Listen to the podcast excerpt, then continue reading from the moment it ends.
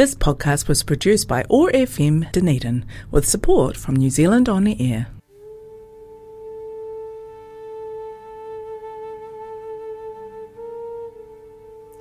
Good morning, and thank you for joining me today to listen to Sober Yoga Show. I'm Kate Bendall, and I'm your host for this morning's show. I'm somebody who has been sober for a while now and yoga was the principal way of achieving that, and more importantly, actually, for sustaining that. So, this show is for you if you are someone who's struggling with alcohol, and that could mean that you're somebody who sometimes drinks a little bit too much. Could also mean that you're somebody who is often drinking way too much, or someone who's just sometimes drinking a bit too much. Anywhere on the continuum of knowing that al- the, your relationship with alcohol isn't quite how you would like it to be. So I talked last week on the show, if you didn't listen, talked about some of the comparisons and the similarities of the 12 step program known as Alcoholics Anonymous and yoga there's definitely some some commonalities there between yoga and the 12 steps and there's also some distinct differences which I covered. So today we're going to look a little go a little dig, deeper and just start looking at choosing the first step and week by week I'm going to go through the 12 steps of Alcoholics Anonymous and see how they relate to the school of yoga? How would yoga perceive it? And this will be perhaps useful for you if you are in AA currently and you're using that as your method of of recovery. But equally, if you're not, if you're someone who is reluctant to go to AA or you've been and it didn't work for you, sometimes yoga can be enough because, as I mentioned last week, AA isn't for everybody. Equally, yoga isn't for everybody. But just perhaps by listening today, you might find that there's something in this that you can apply to your to your situation, and it ends up being helpful. And just to give you a really brief bit of context, I've used both in my early years. Um, I used 12 step. And I'm not sure if I would say it was a success or not. Um, it wasn't a success, I suppose, from the 12 step program's idea of I didn't kind of find sobriety and stay with sobriety. I definitely had episodes of it and I learnt a lot and I got a lot of support and in that way, I'd say it was a success. But I was one of these people who spent a decade really going in and out of the rooms, and made some very dear friends. Um, but I had a bit of a love hate relationship with it, and I really struggled with some of the steps. And eventually, once I kind of matured, I guess, and got into my 30s, I, I got a much longer run of being sober, and that was within the rooms of 12, 12 step program and with the help of a sponsor. And then a point came for me that I felt I needed to leave the program, which is not part of the program. It's, a, it's actually quite a hard thing to leave, and I'm now part of a group on Facebook, which might interest some of you as well. If you're at that stage that you feel like you, you've grown out of the program or there's more beyond, there's freedom beyond that you need to explore. Some people get to this point and they do leave and they do stay sober. I stayed sober ever since then. Uh, but it was a quite a tricky transition because equally there's some people who leave and that means it's the start of their drinking again. So there's no easy answer for that. It's a very individually based experience.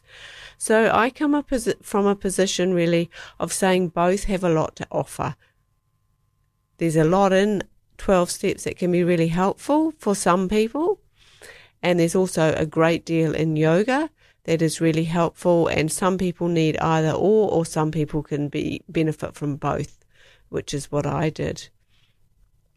So let's take a little look and dig into the first step, which if you're a member of the group, you'll know it, or if you've ever been into a 12 step meeting, you will probably remember this. It can be pretty shocking and upsetting and confrontational first time you see it, let alone that you're supposed to kind of agree to it.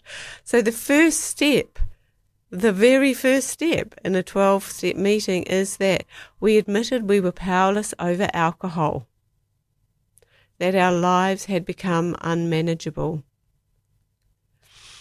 So if you're someone who doesn't have a issue with drinking, it probably doesn't impact you very much, that statement. If you are someone who is struggling with alcohol, those words, we admitted we were powerless over alcohol. That possibly quite enormous for you. I know it was enormous for me. And it felt like my life was pretty messy you know, I was this alcohol issue was definitely a very big thing in my life. My life was not on track. I was not having a great life. And to admit that I was powerless just felt like a terrifying thing to admit. It was like I was scrabbling to kind of keep my head up in life, actually.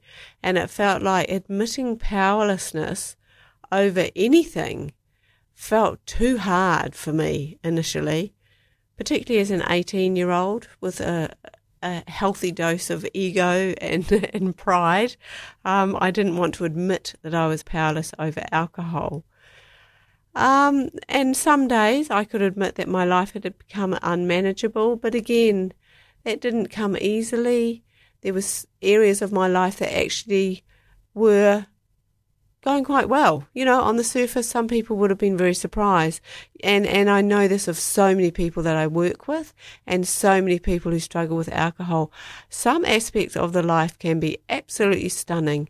You can have a good job. You can have a really good relationship. You can have a car and a house and decent clothes and know how to feed yourself and be parts of sports groups or something and yet you can also and and nothing about that is unmanageable.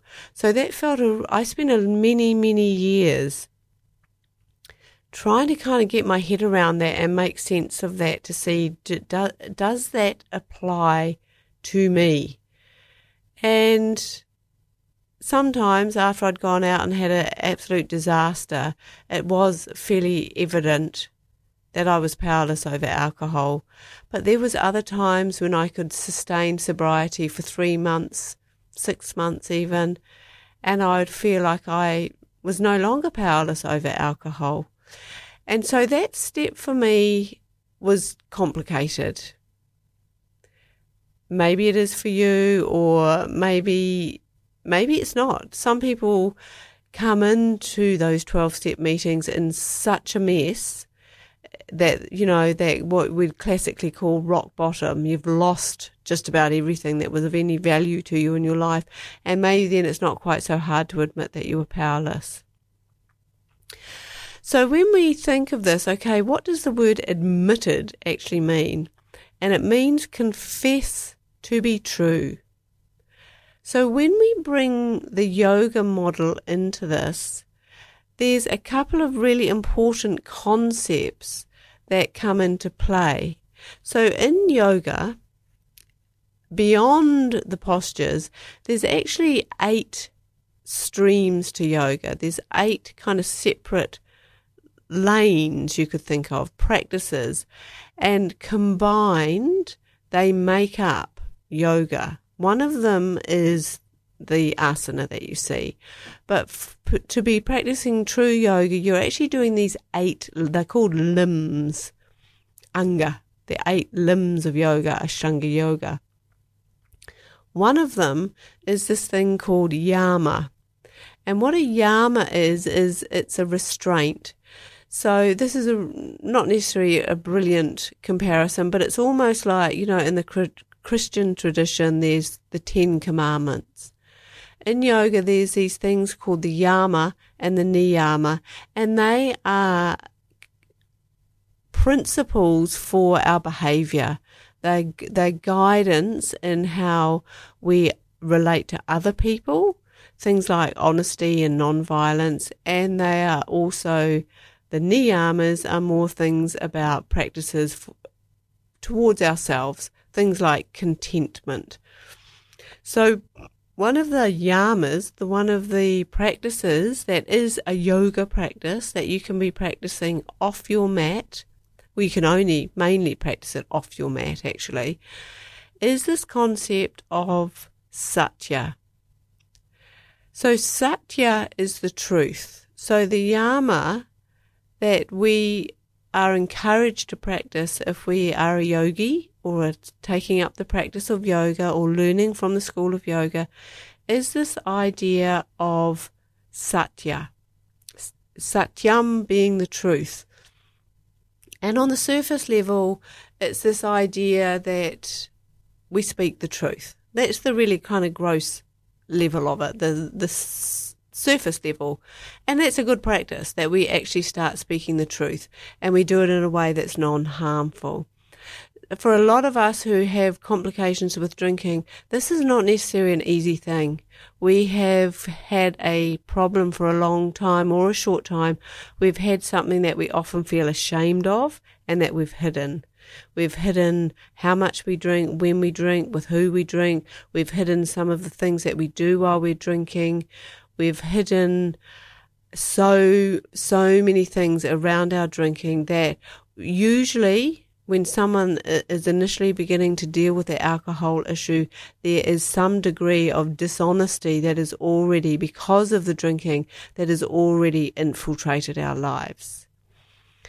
And, and it's such a weight. It's such a heavy thing because it may be that we are able to be honest in all the other areas of our life, but very, very few people that I know who have trouble with drinking are able to be honest about it.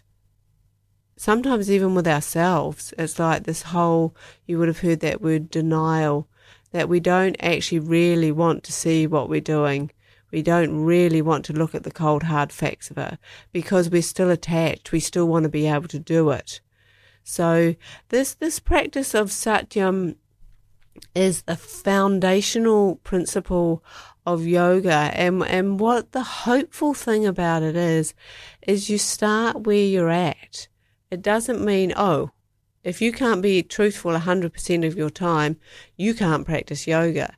It's quite the opposite in a way. It says to practice yoga one of the first practices you can start to develop without even going to a yoga class without even needing a teacher is this concept of excuse me, satyam in your own life when and how you can. And this can show up in terms of just noticing, just quietly noticing, when am I even lying to myself? And on a deeper level, and noticing actually when you're lying to other people, just noticing it and seeing if there's any way that you can start to reduce some of that behavior. And it doesn't necessarily have to be around your drinking. That might be the big bad secret that for a while you have to, you feel you have to still be dishonest about it. So yoga wouldn't say, oh, forget it. There's no point. Yoga would say, find other ways, start, find other ways. It's almost like it's a muscle like you go to the gym and you don't just pick up the heaviest one and start heaving it around. You start with a really little one. The same with any of these yoga principles. You can start light, start where it's easy. And it might be that you could decide, okay, I notice that sometimes in the staff room or sometimes even to my neighbor or at the supermarket, I just do these stupid little white lies you know, I mean, our society is partly built on politeness, which can encourage, to some degree, dishonesty. So you might be able to kind of just start working on that superficial level. And it doesn't mean that when the checkout person says, how are you? And if you're habitually kind of a polite lie saying, oh, I'm really great, It doesn't mean the opposite that you have to actually divulge every personal problem that's going on for you, but there may be some other comment, some other phrase that you can use that is more authentic, that isn't being dishonest. Because the deeper level of satyam also means that our thoughts, our words, and our actions are all in alignment. So what we think is what we say, and what we say is what we do. And my experience is from when I used to drink a lot, those things were really out of alignment for me. I couldn't say what I thought. And often, what I would say, unfortunately, I would have all the intentions in the world. I wasn't actually able to act like that. There was these terrible disconnects between those three things. And so I was living out of alignment. I wasn't in Satyam. And so I would show up in ways, do things and say things to people that really didn't sit with me. They weren't what I thought. And it was quite a torturous way to be, and it's also exhausting. If you think it's like we have this kind of stream of energy, and if you've got your thoughts and your words and your actions all lined up. They're all going, they're all exactly the same. They're on the same track. It's like a smooth stream of energy. It's easy. There's a easy flow to things. Life is simple. Whereas when they start getting out of alignment and we, we think and say different things, the energy is just going all wonky. We're dissipating our energy and life gets kind of very complicated and can be very exhausting and there's no sense of being in an easy flow. And I think for a lot of people who drink more than they want to be drinking, this almost becomes an everyday experience. We're having this inner inner world which is not in line with what's going on on the outside, or you can look at it from the other way. Our drinking habit is not actually lining up with how we truly authentically want to be. And so yoga is a really good way to start working on that. You can do it now from today after hearing it. It's like you become a yogi once you start practicing these things. And the other thing that I think yoga really adds to this idea of we admitted we were powerless over alcohol, yoga has a completely unique definition of what we who are you? Who are you as a person? What defines you? And the yoga view of the human being I found incredibly liberating. That's really where my freedom from my drinking came in because yoga very clearly says there's two separate parts to all of us. And every single one of us, you, me, every person on this planet has a light within. There's an aspect of ourselves. It has many names, Purusha, Drashta. And this is an eternal aspect of yourself. And the basic, basic state of that inner being is all knowledge. So it's clear, it's wise, and it's bliss. And that doesn't mean bliss as in having a party. It just means bliss as in a positivity. There's a positivity and a light to this deeper part of yourself. And then yoga goes on to say we all are made up of this very complicated other aspect of ourselves, prakriti, and that's where your mind, your thoughts, your habits, your senses, your thinking, all of that is this other part of yourself. You could almost think of it as the outer layer. Often, before we begin yoga or do our, any other kind of training, we misidentify ourselves with the outer layer. We think we are our thoughts, our feelings, and our actions. And that's where your drinking is. That's where your drinking habit is. It's in that prakriti layer. So yoga would say that deeper part of yourself is not powerless. That deeper part of yourself is never powerless that deeper part of yourself, that Purusha, when you go deep in and meet that part of yourself, that is a divine aspect. and that is all all powerful. It's a, a part of the divine. It is all wise. It is all knowing. And so when you say we are powerless over alcohol, actually it's that outer, what we are sometimes happens is that we get confused and we misidentify who we really are. And definitely in that outer layer, the pattern of alcohol can be so strong that it's overwhelming all the other patterns in that part of yourself. But yoga does go on to say if you can connect with that deeper part of yourself, your alcohol addiction or habit, whatever you call it, does not touch that deepest part of yourself. And in fact, that is how you gain access to the ability to overcome those negative patterns. So for me, that was an extremely liberating understanding of who I was. And that is what all yoga practices are based on, whether it's the physical, whether it's the breath work, whether it's chanting, reading scriptures, changing your lifestyle. All of the yoga practices, the aim of them is to help you connect with that deeper part of yourself. So that in some ways once I understood powerlessness from that perspective, it didn't feel like it didn't feel hopeless. It didn't feel scary. It was because with it becomes incredible power and knowing what actions I can take. It's like, what, well, what can I do then if I have been unable to change those outer layers and patterns? What action can I take? where's the opportunity here for me to change? Where's the hope, basically? And the hope is in over time connecting more and more with that deeper self and those outer layers and patterns just settle right down to the point that you can start to kind of unpack them and repattern yourself. They're called samskaras in yoga. They're patterns. And yoga is brilliant at repatterning once you've learned to connect with that deeper part of yourself.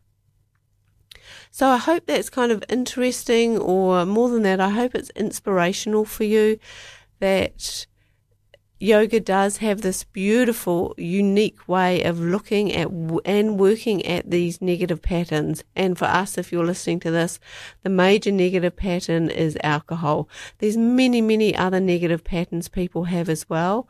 Um, we're just talking about alcohol here because it's a sober yoga show, um, but you could apply it to any negative pattern.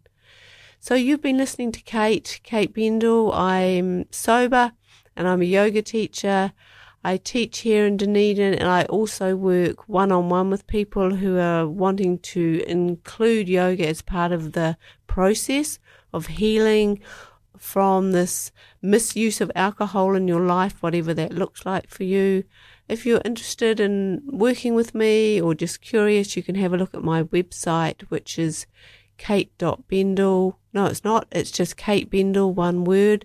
So the Bendall is B E N D A L L. And yes, the irony of that as a yoga teacher, it is bend all. So katebendall.org. And equally, if you want to listen, re-listen to this or get a friend that you know who's struggling with alcohol to listen to this, all the shows are um, on the OAR FM website. You just go under the podcasts and equally, if there's something you want me to cover in the show that isn't being covered at the moment, just reach out to me and let me know, and I'll really happy to bring your wishes and concerns and challenges into a future show.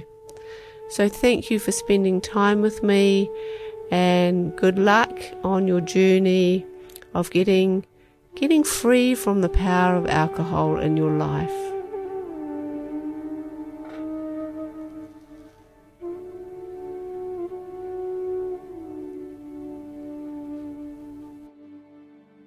This podcast was produced by OAR FM Dunedin with support from New Zealand On Air.